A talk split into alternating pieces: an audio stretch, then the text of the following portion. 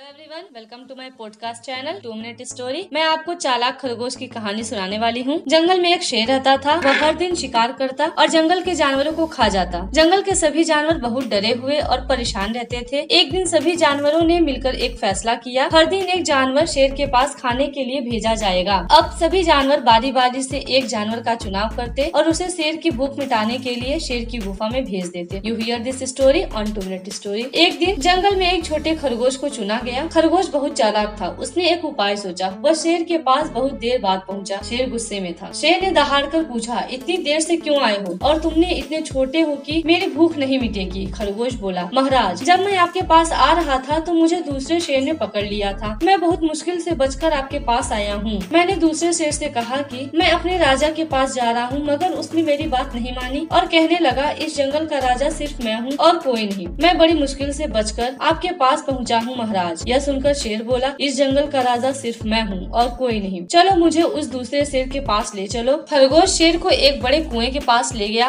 और बोला, वह दूसरा शेर इसी में रहता है। शेर ने कुएं में झांका। उसे अपनी परछाई नजर आई। उसे लगा कोई दूसरा शेर है। उसने दहाड़ना शुरू किया तो उसे अपनी आवाज वापस सुनाई दी। शेर को लगा दूसरा शेर भी दहाड़ रहा है। उसने कुएं में छलांग लगा दी। शेर मर गया। खरगोश ने चालाकी से अपनी और अपने जंगल के सभी जानवर खरगोश की समझदारी पर बहुत खुश हुए। Thank you for listening my story. अगर आपको स्टोरी अच्छी लगी हो तो लाइक करें और सब्सक्राइब करें मेरे चैनल को और ज्यादा से ज्यादा शेयर करें। Thank you.